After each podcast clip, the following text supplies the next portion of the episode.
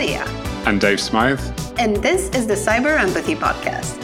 By taking an empathetic approach to technology, we can create space for positive change and healthy relationships to grow. We share stories of kindness, curiosity, and connection that show how we can all shape online privacy and security. Thanks for being here.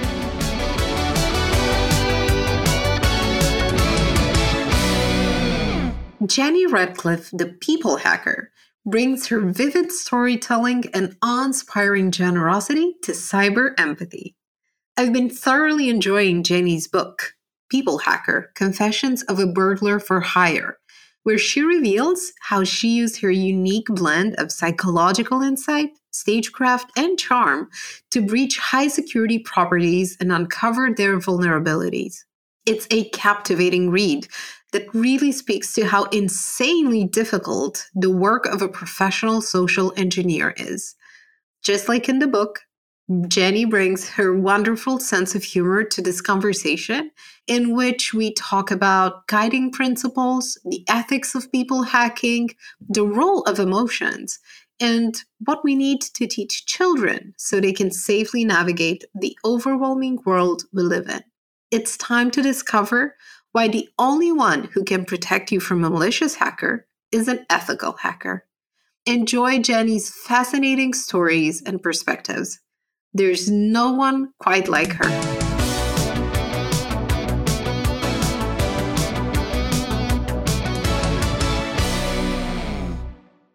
Wanted to just go right into it and say that first of all, I'm an awe, I'm amazed that I'm able to talk to you, Jenny. So thrilled, so lucky. Oh to- no, it's my pleasure. It's my pleasure, of course. We're so lucky to have you in this industry. We're so lucky to have someone like you who is such a great storyteller, who's able to capture all of this nuance and who's able to share all of these experiences in a way that we can all learn from them. I mean, listening to your book was a fantastic experience. Oh, you've you're very kind, but the thing is, you know, social engineering is one of those jobs.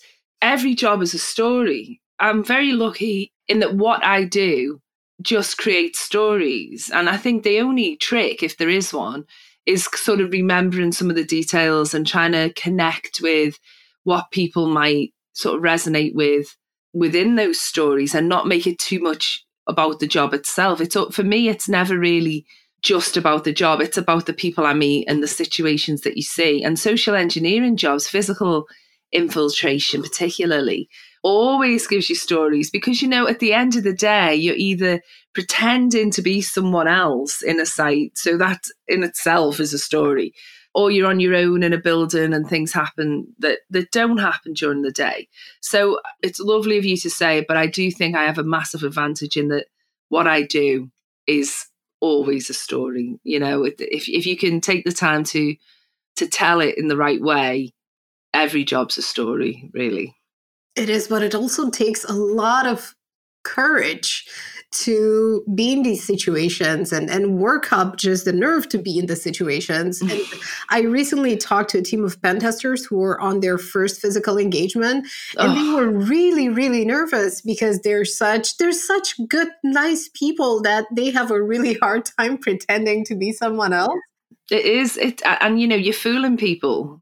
And that's hard for people to kind of get across as well sometimes. You know, there's very nice people you're deceiving the way I always kind of got past that was, well, it's better it's me than it's the bad guys, right? It's it's a it's a fire drill, and and we've got to make sure that we follow that up and make sure that people understand that they're not being caught out because they're stupid or they've you know made anything other than a very human mistake these are targeted.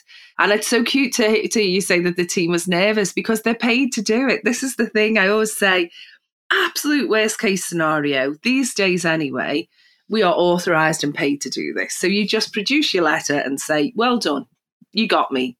This was a test. You spotted it. That's a great job and then the business can learn from it. I think back when i started that wasn't the case. And if i was caught on some of those jobs it definitely was dodgy. But pen testers these days that it's not you know it's a it, it's a legitimate assignment. So they need to not be so nervous. I'd love to speak to people about to do their first one. I must i must volunteer to do that because you shouldn't be nervous on it. You should be a little bit nervous, but only that you do a good job. I feel like your entire job is such a strong emotional education. And first of all, I, I, consider cybersecurity to be a way to really evolve your self awareness, your emotional maturity, uh, just to grow as a human, because it gives you all of these concepts, all of these tools, all of these connections to people from different backgrounds, and, and so on.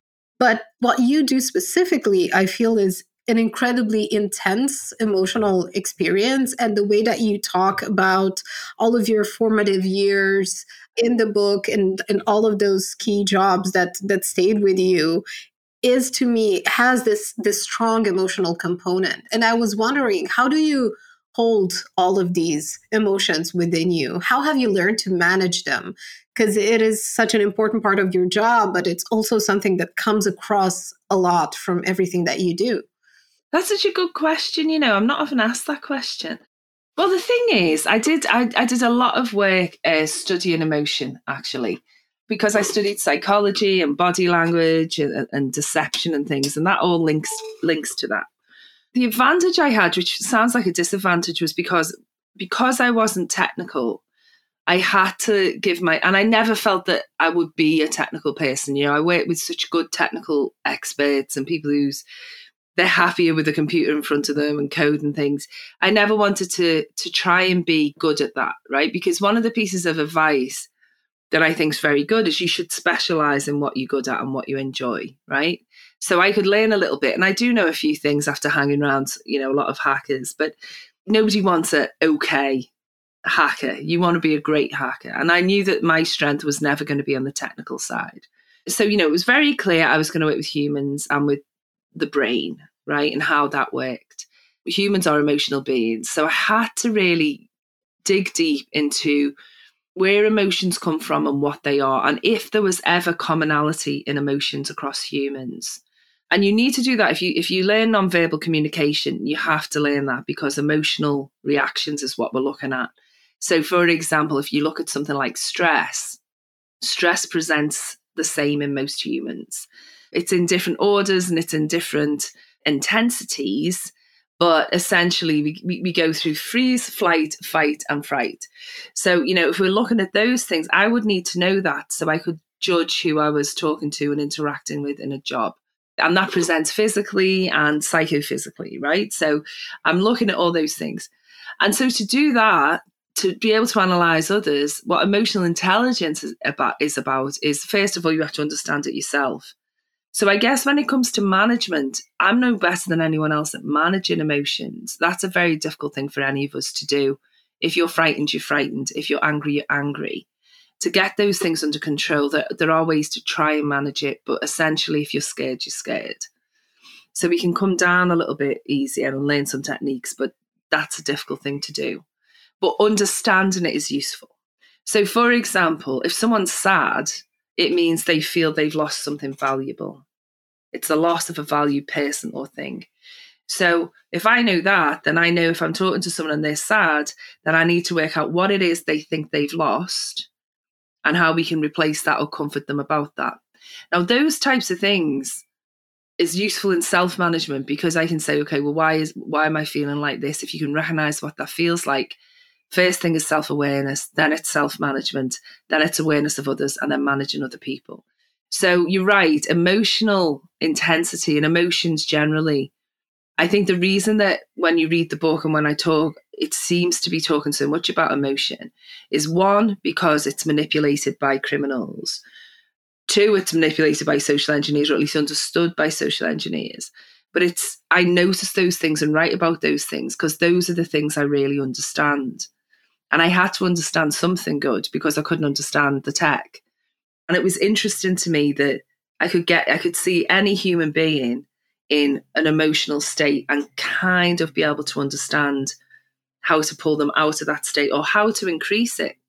So, for example, in interrogations, if we see stress signs on someone, we don't call them interrogations anymore. We call them intensive interview, actually. but when we're doing intensive interviews, if we see that we've got someone in a stress state, then do we want to keep them in that state to get them to elicitate and to talk, or do we want to relieve that state? And how do you do that?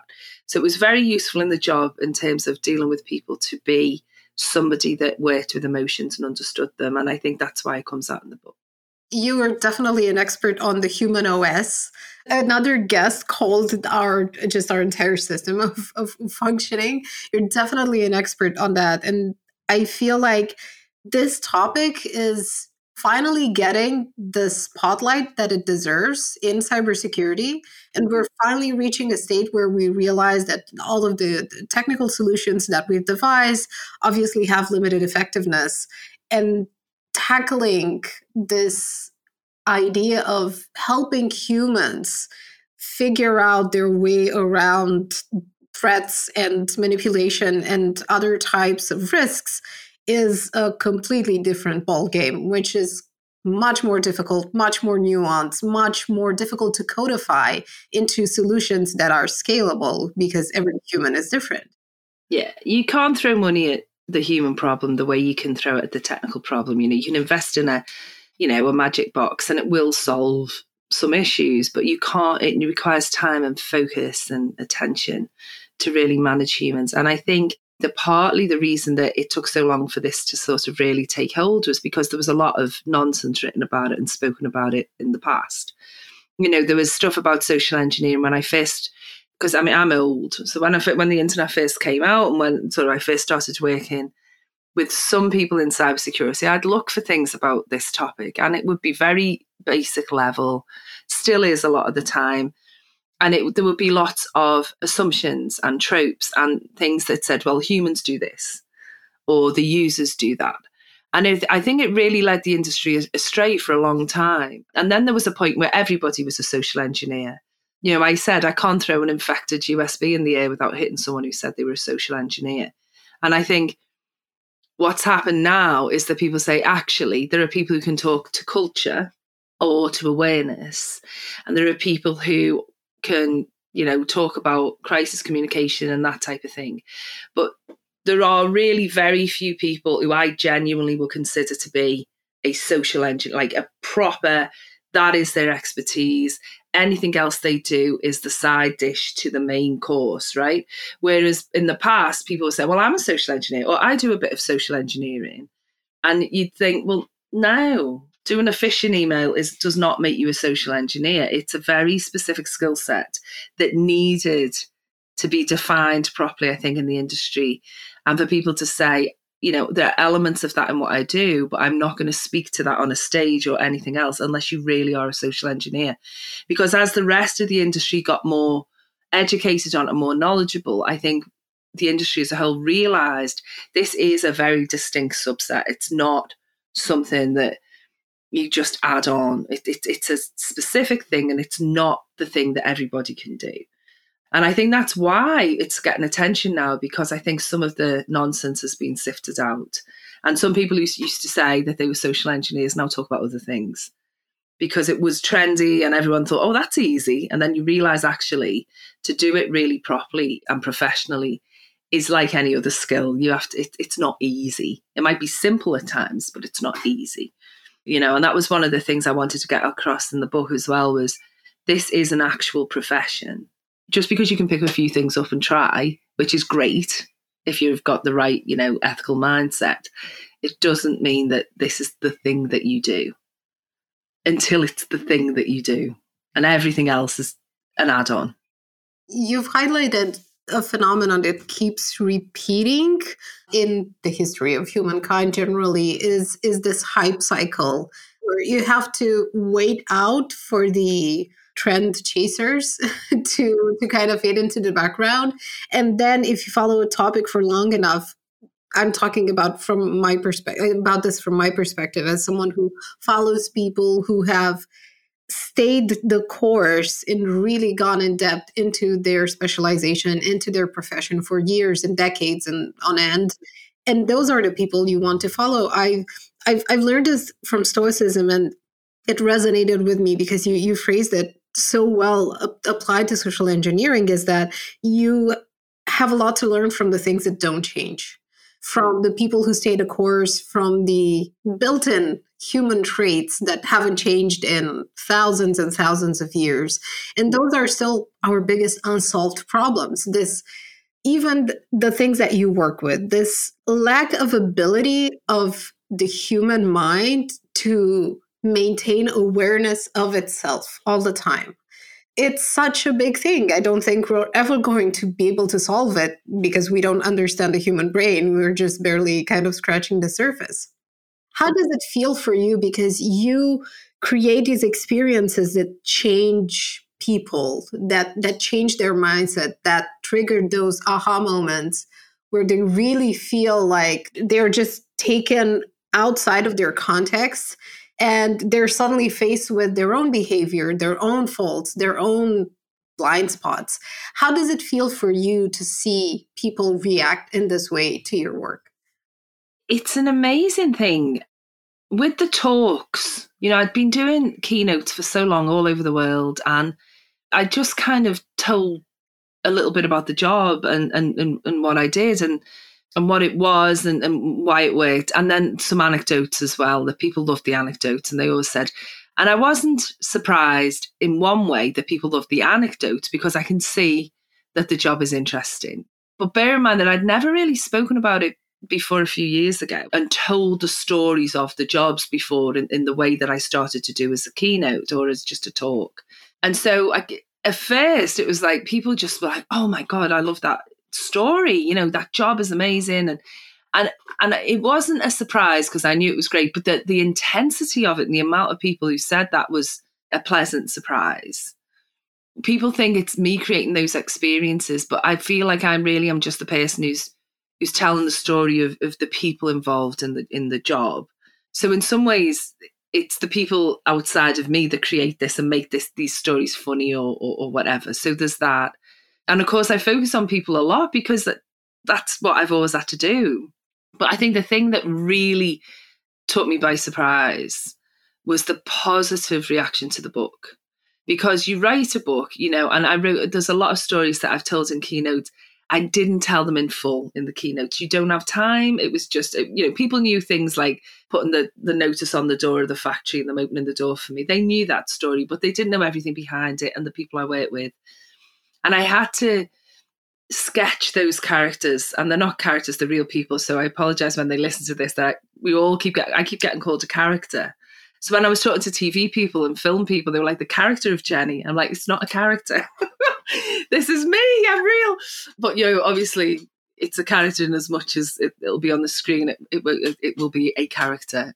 But i had to sort of put emphasis on the other people in the story so I, I felt that i told it more fully now, I knew people liked the stories of the jobs and I knew people were fascinated with my job. So, what I did was I picked sort of 12, 15 jobs that I've I'd sort of either spoken about or that were different in some way. Some of them I'd never spoken about. That just showed the range of social engineering and what what that experience doing that role was. So I just picked different ones, and I knew that they kind of liked that. But but what was lovely was people said things like, "This was an easy read." This was an exciting read. That was the thing, or I, or it was well written. I mean, a lot of so many people, really people I respect, said this is so well written. That for me was the nicest thing because like I say, I know they're going to enjoy my job. My job is interesting. I see that it is, but it's it's the fact that they said I wrote it well. That was the nicest thing, and I wrote it specifically so that people could read it quickly. And that's because of one of the things that you said before is that we're all very distracted easily, me as well, these days. We've all got a thousand things, we're busy. And if you get fed up or bored, we can reach for the phone, watch any movie that's ever been made, read any book that's ever been written. So, unless something holds your attention and moves quite quickly, it probably wouldn't have done as well. So, I wanted to raise it so that people picked it up, read the story, even if they read it a chapter at a time and just said, oh, that's great, and didn't get bored. That was my goal to write it. And it was so nice for people to come back and say, I read this in a weekend, or I couldn't put this down, or this rattles through. I mean, I had one of the big newspapers in England say, this is a, a rattling, rip roaring read, or something like that. And that you, you, you, you read through it really quickly. That was a goal. And I was pleased that I achieved that. But people have been very kind and very generous about the whole thing. And um, I'm eternally grateful for the support of uh, the security and the cybersecurity community because they got behind it straight away and supported me as they always have. We're extremely lucky to have you as an author and to have someone who who writes so well someone who communicates so well in this industry these are incredible things. And and to me the book the fact that i listened to the audiobook because i saw that you narrated it and i was like yes i want this. I definitely want to listen to this aside from reading it and i i just have this distinct feeling that i i didn't want it to end. Oh. I, I good. that means that that maybe that means there should be another one because as i say i estimate i can't say exactly but it's about 600 physical infiltrations. If i take an average over a year some years were more some years were less there's about 600 jobs and i kept this is an exclusive but i kept diaries so i've always kept diaries on everything i've done and I literally just picked like those stories that I knew I could obscure some of the clients and the details, but would resonate. But it was hard to pick those 12, 15 stories, however many it was, out of all of the stories. And this is one of the beauties of, of looking at the TV show because we can, the beauty of fiction is that I can pick the stories that, that were still true, but we can obscure details that, that for security reasons I couldn't put in the book to me, it is fantastic that your work becomes this product of the culture because one of the essential things that makes cybersecurity interesting to me is the culture behind it, the ethics behind it, the hacker manifesto, all of the kind of even pop culture bits and pieces created by movies or TV shows that have taken this job and this role outside of the confines of the industry that have made it interesting that has this has led to young people taking an interest in cybersecurity and in hacking and eventually becoming great professionals. The cultural aspect of it, to me, is incredibly important because it can permeate different layers of our society. And we need, to me, ethical hackers are the people who lead cybersecurity. They push cybersecurity forward. They ask for more. They kind of test the boundaries and, and just constantly push them a little bit to make sure that we're growing. We're not becoming complacent. We're not becoming just about commercial things. We're not just an industry that makes money. We're an industry that tries to help people. And going back to that ethical code to me is incredibly important. And you've built, I mean, the cultural product that your work is becoming taps directly into that. It, it highlights the ethics of it, which to me is incredibly important. And it is this discipline that we need to bring back in terms of importance and as a tool for becoming better professionals and better humans. And it's also something that entertains people. Yes it's entertaining for people to watch. It's not entertaining for you if you're falling off roofs and being chased by guard dogs and things. But yes, they people seem to be entertained by the idea of me breaking my leg. I know it it sounds uh, a bit maybe cynical at times, but I feel like this kind of approach is really really important, and our ability, our ability, and I talk about a cybersecurity community to communicate these things is what will determine is what determines the effectiveness of anything that we try to do of anyone we try to persuade uh, from getting budgets to doing communication campaigns to whatever it is so what i wanted to emphasize is that your book begins with one of the key ideas of your work, which is incredibly important. It's so simple, but so important that security only works if you use it. And to me, when I listened to that, the thought that came immediately after, because I was thinking about the podcast, is that empathy only works when you use it. But we don't really know how to. So I was wondering where is the empathy in hacking people? Where does it sit within your toolkit, within your ecosystem? Well, there's a lot to, unpack, but I think one of the things that the cybersecurity community, and I'll get to specifically what you're talking about on empathy in a minute. But one of the things that we need to remember as a, as a community is we're actually, it's quite a powerful skill that our community has. If you put it together, we really can make or break people. And I'm talking about technical hackers there, particularly. The culture that we live in now and the times that we live in now, I don't think we've even realized as a community just how much power there is. So, for example, I was speaking to a client the other day.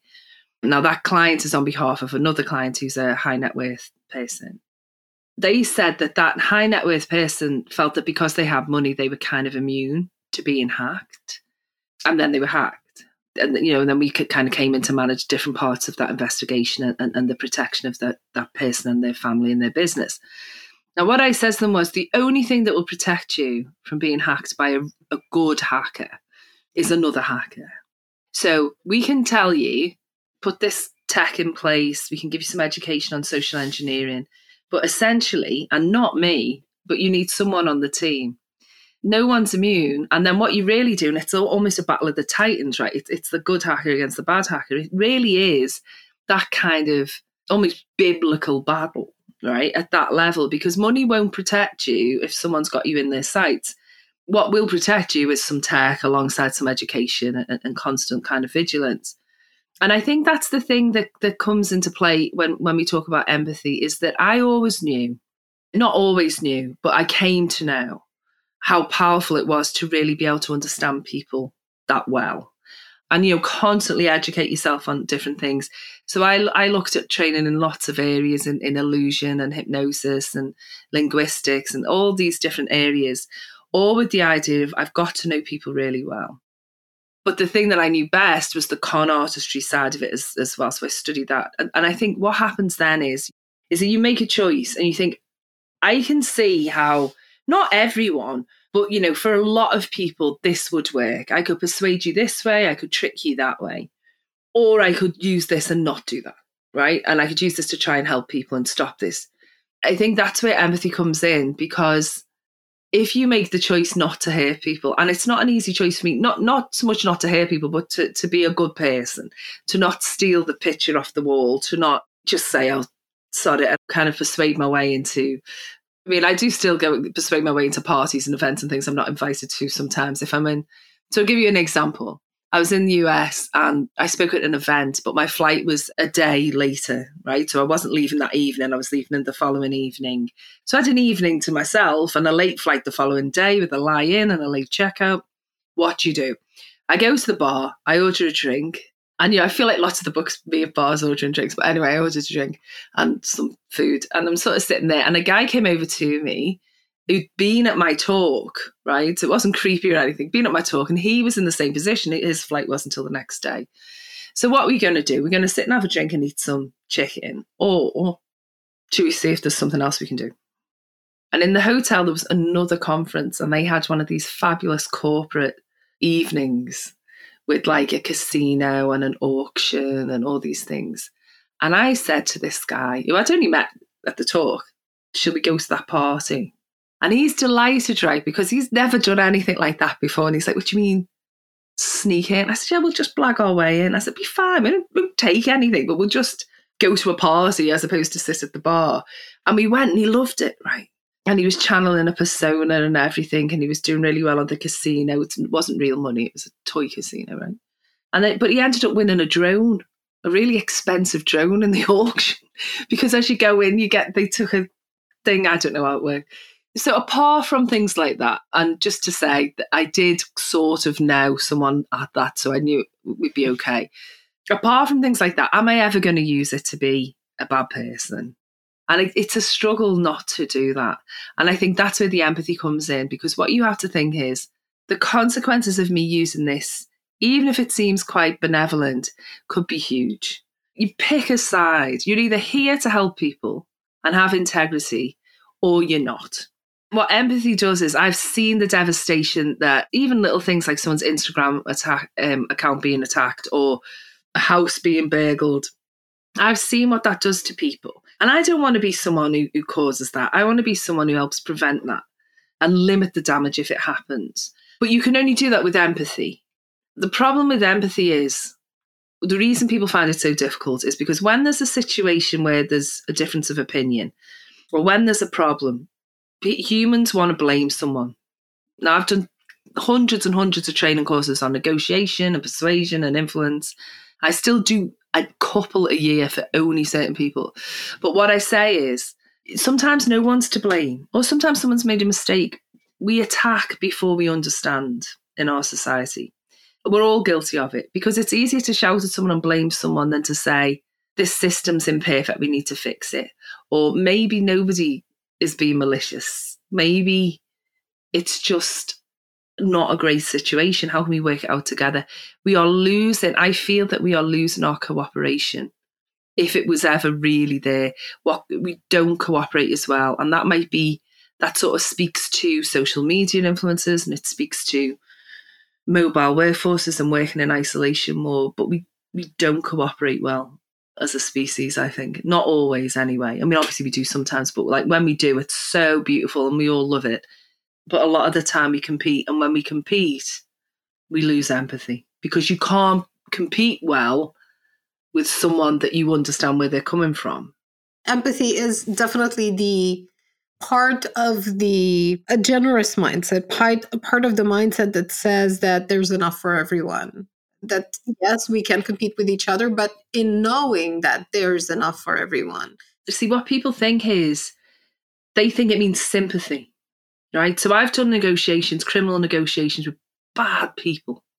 And I don't sympathize with where they come from at all. These are violent people, these are criminals, these are people who cause hurt and harm to, to people. Cruelty is unforgivable. But I have to try and understand where that comes from for me to solve that problem. So I can empathize with someone's position, even if I don't sympathize with their position. And these are the skills I honestly think, Andrea, these are the skills that we should be teaching kids. Because whilst in the meantime, you know, we're, we're forcing children to to do something like maths until they're 18. No one's saying mathematics isn't obviously incredibly important, but you can't say there's no time to teach people psychological skills, negotiation skills. These are the things that talk people off a ledge. These are the things that resolve situations and stop conflict. So I think, and I gave a TED talk on it, but I really think the curriculum that we teach kids is lacking in basic skills, budget skills. You know, I, I, I spent hours in school learning things like algebra, and no one taught me about filling in a tax return or saving for a pension. So, you know, these are the things that I think are really important when it comes to actually living in the world that we're in now, which is faster paced, more complicated. We need more ana- analytical skills. And I do think it comes back to what we first spoke about a little bit as well, which is why people say, oh, I'm this. I- am an expert in this. I'm an expert in that. And then the next week, I'm an expert in something else. It's because they, they're not analytical. They're just like hanging on to every trend. And if it was, if we were in the, you know, the cookery industry, that would be quite bad because someone's going to get a bad meal. But in the security industry, when someone says they're an expert in something and they're not, lives, data, information, money is really at risk. It's very serious. So I think it's a gap. There is, and, and thank you for speaking to that. I feel that that's why sometimes we often look to countries in Northern Europe, which tend to have a different educational model that's very based on teaching cooperation, on doing things, doing activities together. And Finland, I think. Yes. I think Finland, Finland holds, holds a, a very highly considered because not only do they teach analytical thought and things in school, I think, although I'm not sure what they call it, but they actually have people who analyze the news and things as well. And, and a public, you know, will say, well, this this source is reliable or this source isn't reliable, or think about, you know, who wrote it and what are they trying to achieve. Obviously, that comes from geographical proximity to other countries in some ways. But it, you're right. It's, you know, there's different ways that we can, there's some skills that are urgently required and they're urgently required in cyber just as much as they are in wider society, for sure. I mean, our, let's say, digitally powered culture, I feel like cybersecurity has a role here to create literacy. Literacy in how we interact with technology, with how we use it, with how we understand its effect, its impact, its consequences, but also the good things that we can use it for. And without this understanding, it's just going to take over like we already see it doing. And in the midst of all this, taking time to think about ethics, to think about empathy, to think about critical thinking, I feel that these are not, people still see them wrongly as soft skills, which is something that puts them in an area where yeah, that's nice to think about, but not entirely necessary. But just like you mentioned, they're actually vital for how we function, for our health, physical, mental, emotional, and so on. For I, how I do love it when someone says soft skills to me. Mm. It, it, it just it just sort of makes me smile a little bit, and it's that whole thing of like, oh, I had a guy, I did a call with a guy, and he's and he gave me this whole technical spiel, and he said, so you know, social engineering is just it's not going to get past our tech, and I said, as I as I'm talking to you, I know how I get past, you know, because your arrogance is your weakness, right? You've just literally given us the way in, but you know, you must never you can't think like that. You've got to think of fundamentally, you're dealing with people. No, however technical you are, there's still someone somewhere that you're going to interact with. And you need to understand that. And if nothing else, understand yourself and your motivations and what it is that gets you out of bed in the morning. And if you get out of bed in the morning because you want to climb Everest and hack a bank, then how do you channel that into positivity? Because on the negative side, and I've known plenty of people who've been criminals and have gone down the wrong path in my time, it, it doesn't end. It just doesn't end well. No, guy called Brett Johnson, great, great podcaster, great storyteller, formerly FBI's one of the, most wanted cyber criminals, who's now uh, produces this great show. He, he always says, you know, it, he said he gives a presentation and he shows all these pictures of former associates who were criminals, and he says, you know, most of them are dead. If they're not dead, they're in prison. It doesn't end well. So find out what you love and what you're skilled at, and then find a way to channel that into positivity so that you have a happy life, right? And that and it's such a huge thing, but it sounds so simple. Well, do what I love and get a happy life. That's what it's about. Really, that's what you need to think about. You're not going to be happy if you hurt people. Not in the end. Doesn't end well. And and if you depart from your internal structure, from your set of principles that guides you, even if you never kind of articulated them on paper or somewhere else. I was wondering if there are any experiences where you were on the receiving end of, of an empathetic behavior that have helped you understand what your principles are, have helped you understand this understand or define kind of what your motivation is and, and what you want to do with the skills that you've continued to develop. I don't know about you know if I can think of a thing of, of like a an incident that's like the incident that stands out where where someone was very kind of understanding of me and and, and, and it kind of was was a light bulb moment. But I do think that one of the things that people talk about mentors. I've got some people I see as mentors in a way, but I mentor's not the word I'd use. I kind of have a circle of people. Sort of in my head, I call them the board of directors. They are the people who I can go to who are always very patient with me, but will tell me if I'm putting a foot wrong. So, for example, I'm offered lots of projects and things in TV and, and other things. And, and like the temptation is always to take it because it's TV, right? It sounds like fun. And I've got people around me saying, no, don't do that. And they're right, you know, but my ego wants to say yes, because of course you want to be on telly. You want you want your family to go, oh, your family and friends, oh, there's Jenny on telly. So I only do certain things. But it's people who, who say, I will say to you, I know you want to do that, but you shouldn't. Or I know you're scared to do this, but you sh- but you should. Putting that team around you is very, very important. So I think we kind of get lost in the term mentor. I don't think mentor really is what we mean. At least for me, it was just more having this trusted people who I go to for certain things and I stay in touch with. But I know if something comes up, if there's a financial thing that I don't understand, I'll go to this person. If there's a business thing, I've got a few people that I go to and say, look, from a business point of view, I'm not very good at this. So what would you do? I think as you get older, and we sort of spoke about it before, it's really about understanding what you are good at and almost staying in your lane. And I don't mean not take risks, but saying, I'm in this lane and I recognize that there are other people who are better at other things than me.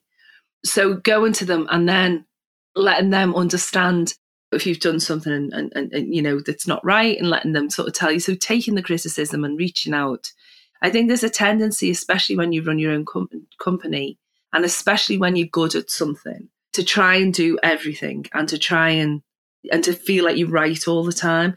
And what comes with maturity is going i'm wrong a lot of the time and i don't know. There's so much i don't know that it's like i, I wish i wish i didn't have to sleep right? Because I'd love to, you know, to learn all these things. But that's the, the reality is this. So now I'm going to bring these people in. So I don't think I've had an incident where that stands out where someone just showed me empathy and it was game changing. I think I've been lucky to have people who made an effort to understand me and then made an effort to to guide me in an empathetic way, which made me better at what I did. That's a precious gift. That's a very precious gift that we can offer others.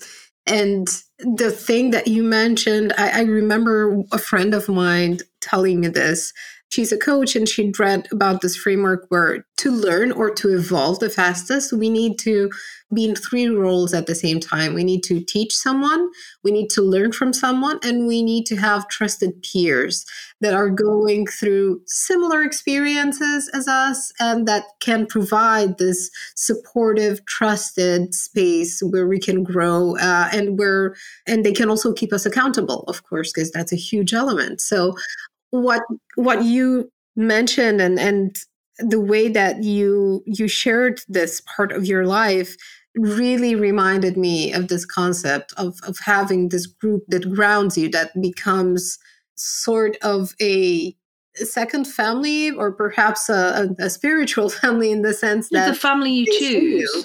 it's the family you choose. But i do i do think that you need to be careful with who you trust. So the way that I see it is, I have, um, I'm, you know, I can go almost anywhere in the world, call up someone from the hacker community, from the cyber community, and have a beer. It's that is just that is one of the loveliest things about this community is that you know that you can do it, and so there's going to be a B side or there's going to be a hacker group, kind of anywhere, and they'll probably if you get going, yeah, you know, I'm here, I'm in your city, and I'm, you know, it would be great to have a beer obviously you've got to be very careful especially you know if you're on your own but like you know generally speaking we can do that. But then there's people who support you from a business point of view. I, so i've got like business people who i can talk to. I've got business friends. That's another circle. So it's kind of like security. It's like the onions you know? And then i have a very close knit group not necessarily in the business who don't care how successful i am or not and absolutely will tell me if I'm being a dick. Sorry, um, you probably don't want to use that. But, you know, first principle, you are now being stupid for something or now you're being arrogant. And they don't care if the book does well and they don't care if there's a TV. They, oh, they just don't care, right? They're happy for me, but they, they don't care because they'd be just as happy if I worked in a sweet shop and was happy. And that is not easily found. I think one of the things in our industry that we we build gods we put people on pedestals and we worship at the pedestal, and people really don't think carefully enough and really analyze what they're saying. Those people are not necessarily someone who who's going to be there for you or look up to you or support you. That's just the community. That's just social media. It's important to really say different people with different things and really look after that privacy, that inner privacy. So one of the things I would say that that people realize when they talk to me is I'm there's tons of interviews. I always give people an interview if they ask for it, nearly always, because I did a podcast and people gave me their time. And I was blown away by the generosity of people in the industry with hundreds of thousands of followers who came on my show. I just couldn't believe it. And even if they didn't have that many followers, it was just someone just came on, they gave me their time. So I've spoken a lot, I've done lots of interviews and, and articles over the years. But actually, people don't know that much about me.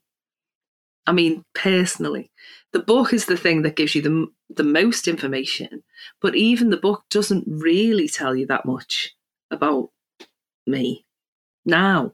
And I think that's important as well. You've got to guard part of yourself and just, and we're in security, right? We should all be paranoid. We should be guarding that little inner privacy. Share bits of yourself with people, but the real you, it's people who don't care they don't care whether you look great or you look awful. They don't care, but they'll tell you you don't look so well. But people, do you see what I'm saying? It's it's there's too much kind of sycophancy, and there's too much. There's a different life online and a different line with people's public persona. It really is. And and thank you for sharing that. I feel that's such an important point about learning how to be vulnerable with certain aspects of yourself. And I mean vulnerable in the sense of the psychological vulnerability, not the, not the other kind of vulnerabilities that we talk about all the time. learning to be vulnerable with specific elements that are essential to human connection and that you feel comfortable with just showing people and then keeping that that core private and that's that's so powerful so important and one of the key things that cybersecurity can actually teach the outsiders industry outsiders in a world that glorifies oversharing and that builds influencers and such, especially based on this. But this is not natural, nor is it healthy. The security industry, we should know as a community not to trust everything we see online.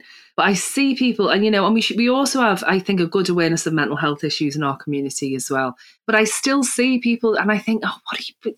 you know, don't share things on Twitter. That you know, think about what you're saying on Twitter. Not everyone who smiles is a good person. Not everyone who follows you, and you know, I see some people and like they, you can see what they're doing. They've got podcasts or whatever they've got, and you see them pick an influencer uh, or, or you know someone who's well known and start to like every post and then retweet every post and then comment on every post, and it's just such a cynical build and then, you know, you see people fall for that. And I just think that we as a community should lead the way in terms of just privacy, just a little bit of personal awareness. All of those things are helpful because then when you're building a business and you're building what you love, if that comes crashing down for whatever reason, so, you know, if Elon Musk gets rid of Twitter altogether or whatever, you've still got something. Whereas I think people just overshare too much, and it's weird. I, I, I think it comes from a confidence the security community has that we can deal with anything because we think we'd recognize it and we know what to do for hacked and all the rest of it. And I think it's just better to hold some of that back. It absolutely is.